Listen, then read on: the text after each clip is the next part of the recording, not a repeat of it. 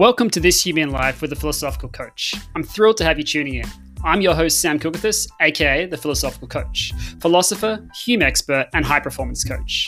This podcast, at its core, is about navigating the complexities of being human, whilst providing you the opportunity to go beyond any conception of who you think you are, really. Inside of the freedom that comes from not being attached to figuring out your true purpose or who you are is an opening for creating a life free from constraint.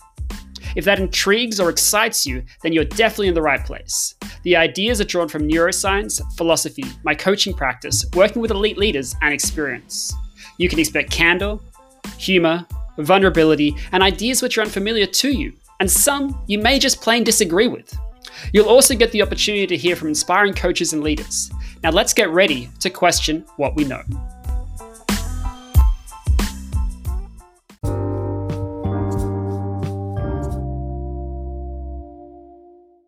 Today's episode, I dive into the language we use around mental health and the impact this has for people globally.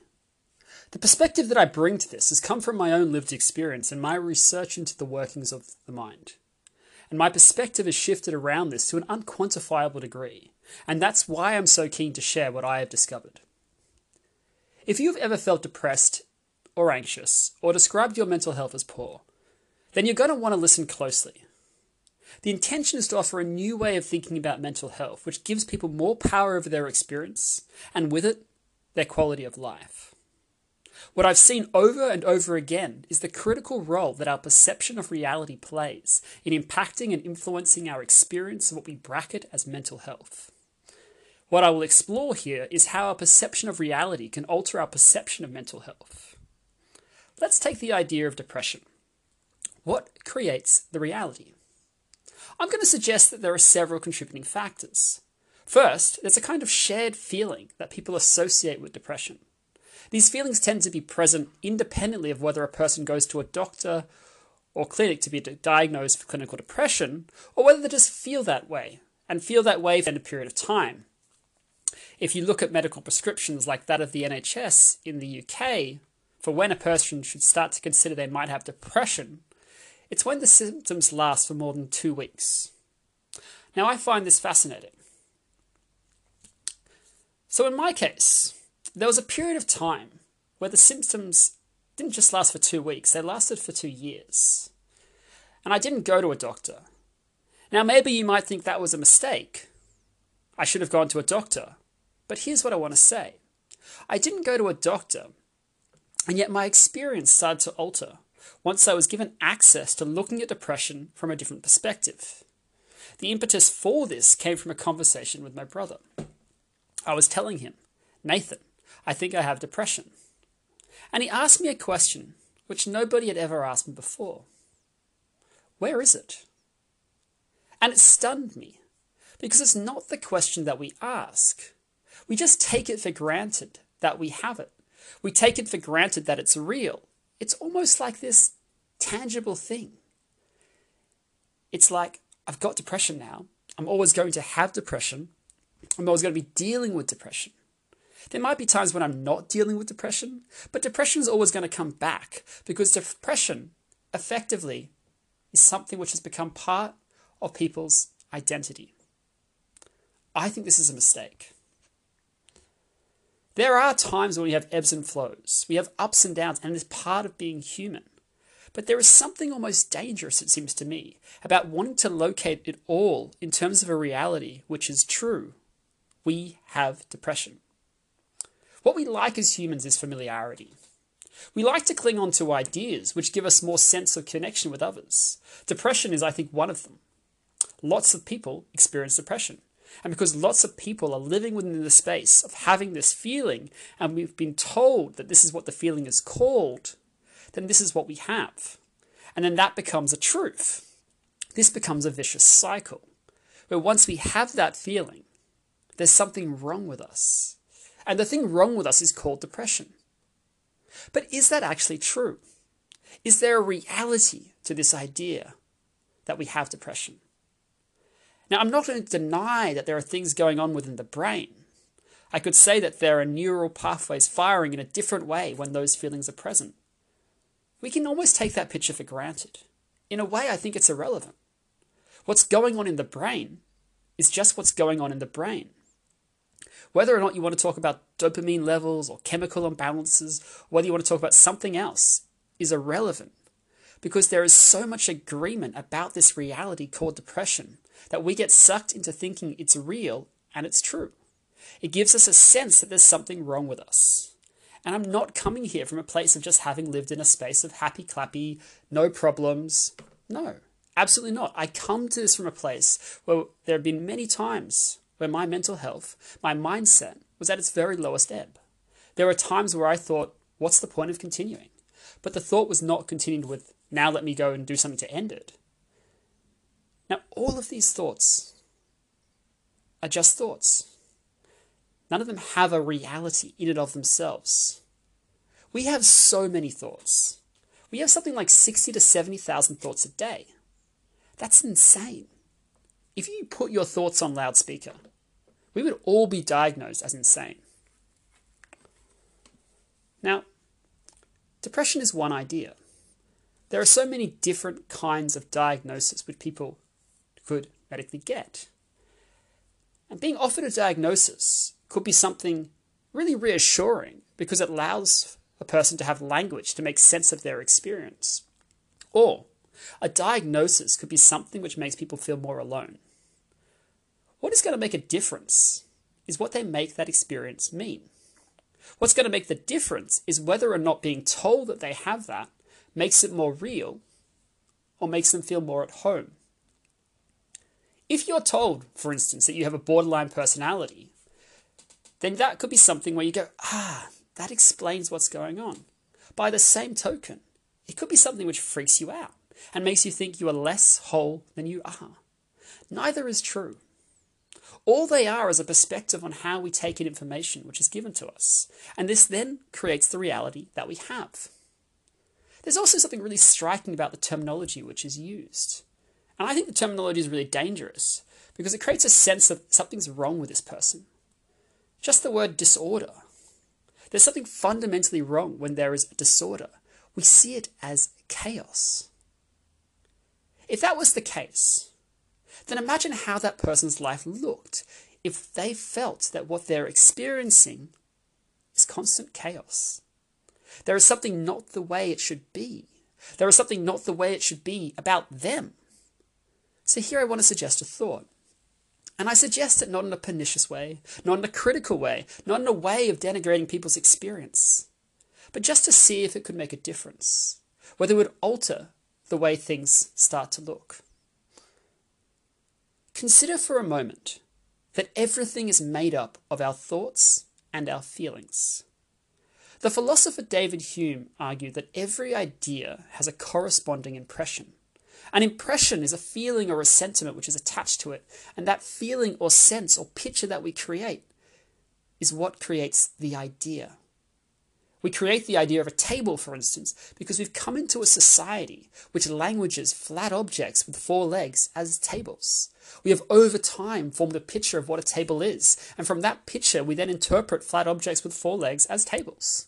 What lies behind this language is agreement within society as to what constitutes a table. There is a similarity when it comes to mental health and mental health conditions as well.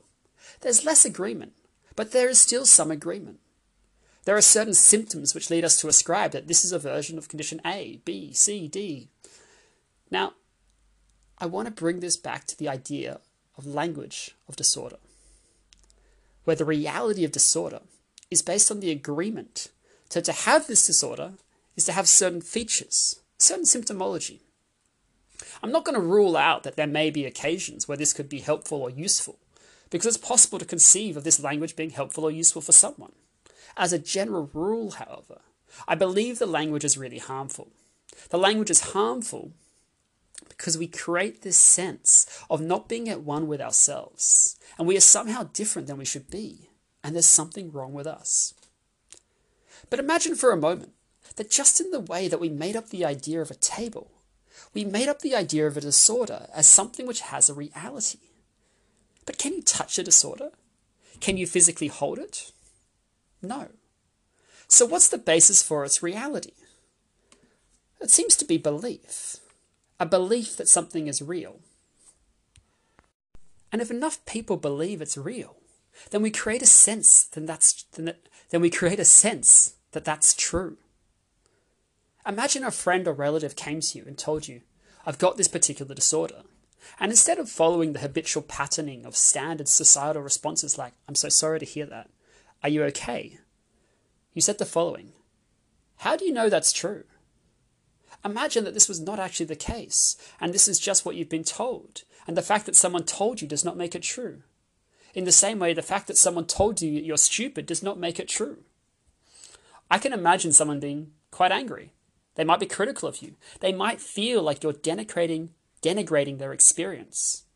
So again, it's important to say that this is not about denigrating people's experience. The experience is the experience. The feelings are the feelings. The limitations are for people real in the sense that they are experienced as real. There is, however, a separate question as to whether it has a reality beyond someone's perception of reality, beyond their perception that the diagnosis is true as a matter of fact. That's where I think it's healthy to be skeptical. It's healthy to actually consider whether this was the case. And here it's pertinent to how I thinking about facts, was shaped by David Hume. Matters of fact are all in the realm of probability. But probability is not truth. Anything in which we can conceive of an alternative suggests an, an alternative is possible. And so here I invite you to consider what would that allow us if we were to think that this is just something someone's told me? I get a choice. I get a choice about what I make that mean about myself. I can say, okay, this is what I have, or I can actually reject it. I can say, you know what? I'm actually amazing, perfect, whole, and complete just as I am. There's nothing wrong with me. What's wrong is the idea that there's something wrong with you. That's the paradox. That's the paradox that we're stuck in when we feel or we take on the idea that there's something wrong with us. And don't worry, I fell into this trap many times before. I used to ask myself, what's wrong with me? Why can't I get this done if everyone else can? I'd written the handbook for how to fall into the trap of comparing yourself to others. I am no different to you. I have simply become awake to the paradoxes through which we live, and it's only we don't get that there's a paradox that we feel there's something wrong. The problem is, for some people, the paradox might be occurring constantly, and they're not privy to it. They're not getting to look from a bird's eye perspective at the joke that we're all being consistently part of. If every thought we had was real, then we would have a more dysfunctional society than we already perceive that it be. But yet we see beauty, joy, gratitude, and all these beautiful things everywhere if we choose to look. Perception, the perception of selves, is merely the frame of reference which we are looking through. And if we've created something as true, then that really makes it difficult to alter the frame of reference. It creates a blindfold or visor over our field of vision, from which we perceive the world and which we perceive ourselves. And that's where the problem lies. It's not a problem with us, it's a problem of not being privy to the paradox. We take some thoughts as real and others as inconsequential. One way to describe this is this we have a thought, and then we reflect upon it. And when we reflect upon a thought enough, we tend to judge it to be real. Just by reflecting upon something for enough time, though, doesn't actually make it real. We might become more secure that that's the case, but we might still be mistaking. And here I want to bring this back to depression and how this relates to and constrains identity. When you feel depressed, and yet you have people around you who are thriving, it's saying that there's something wrong with you, and others don't have to experience this. Others are fine. Others are doing great. Others lucked out in life. They didn't get the wrong genes. I got the wrong genes, and because I got the wrong genes, that means I can't be who I wanted to be. I can't be the person that I wanted to be when I was growing up as a kid. But what if that wasn't true? What if it had just become such a repetitive pattern in our way of thinking that you had decided that that was true? You had decided, I am depressed. And I am depressed becomes a statement of fact about who you are, it becomes an unshakable aspect of who you are. The boxer Tyson Fury is an interesting and I think inspiring model around mental health. But there's one thing about Fury's journey which I question. And again, I'm not coming from a medical point of view here, I'm coming from an experiential point of view. From my own experiences of times when I would say I was depressed. Fury thinks about depression as something which is incurable. It's something that once you have, you will always have it. And the very well known therapist, Marissa Peer, talks about this. She talks about the fact that most of her patients aren't depressed, they're suppressed or repressed. Now, what was most fascinating about what Marissa Peer had to say about depression and anxiety was that essentially the number one factor of people who are depressed is that they believe it cannot be fixed. And if they believe it could be fixed, they don't believe it could be fixed for them. So, other people, there's an opportunity to no longer live with depression, but for them, no. It's always going to be there. It's just part of their genetic makeup or their psychology.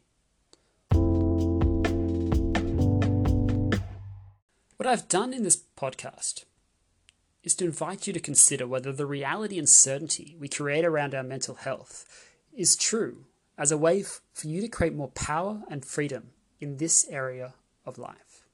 And here, based on my own experience, I've questioned how we standardly think about depression. Obviously, there's medical research and there's scientific research which, is, which creates a reality around how we understand this idea of depression. But what, from an alternative way of thinking, we might not think about, unless it's presented to us, is whether or not this medical and scientific way of thinking is actually the best way forward.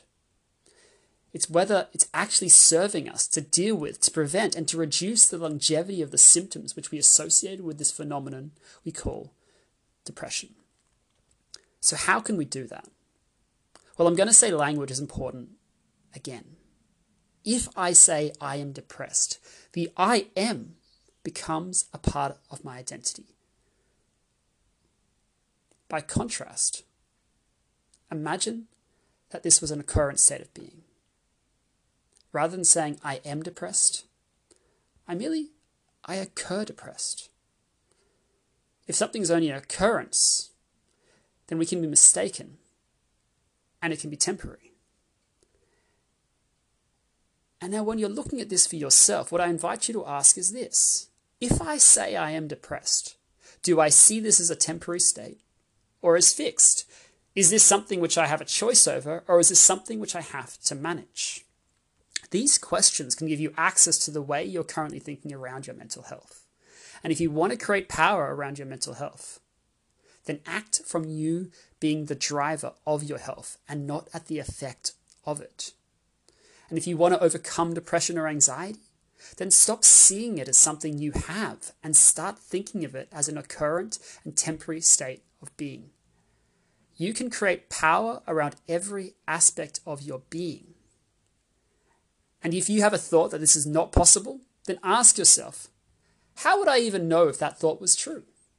If you cannot answer, then give up being right and certain. When you do that, you will start to free yourself and your mental health will improve.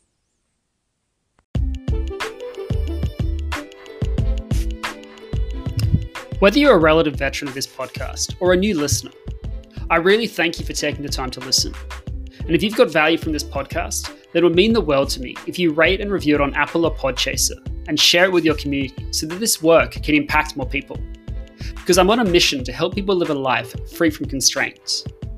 And if you're ready to take this from information to transformation, then connect with us at thephilosophicalcoach.com.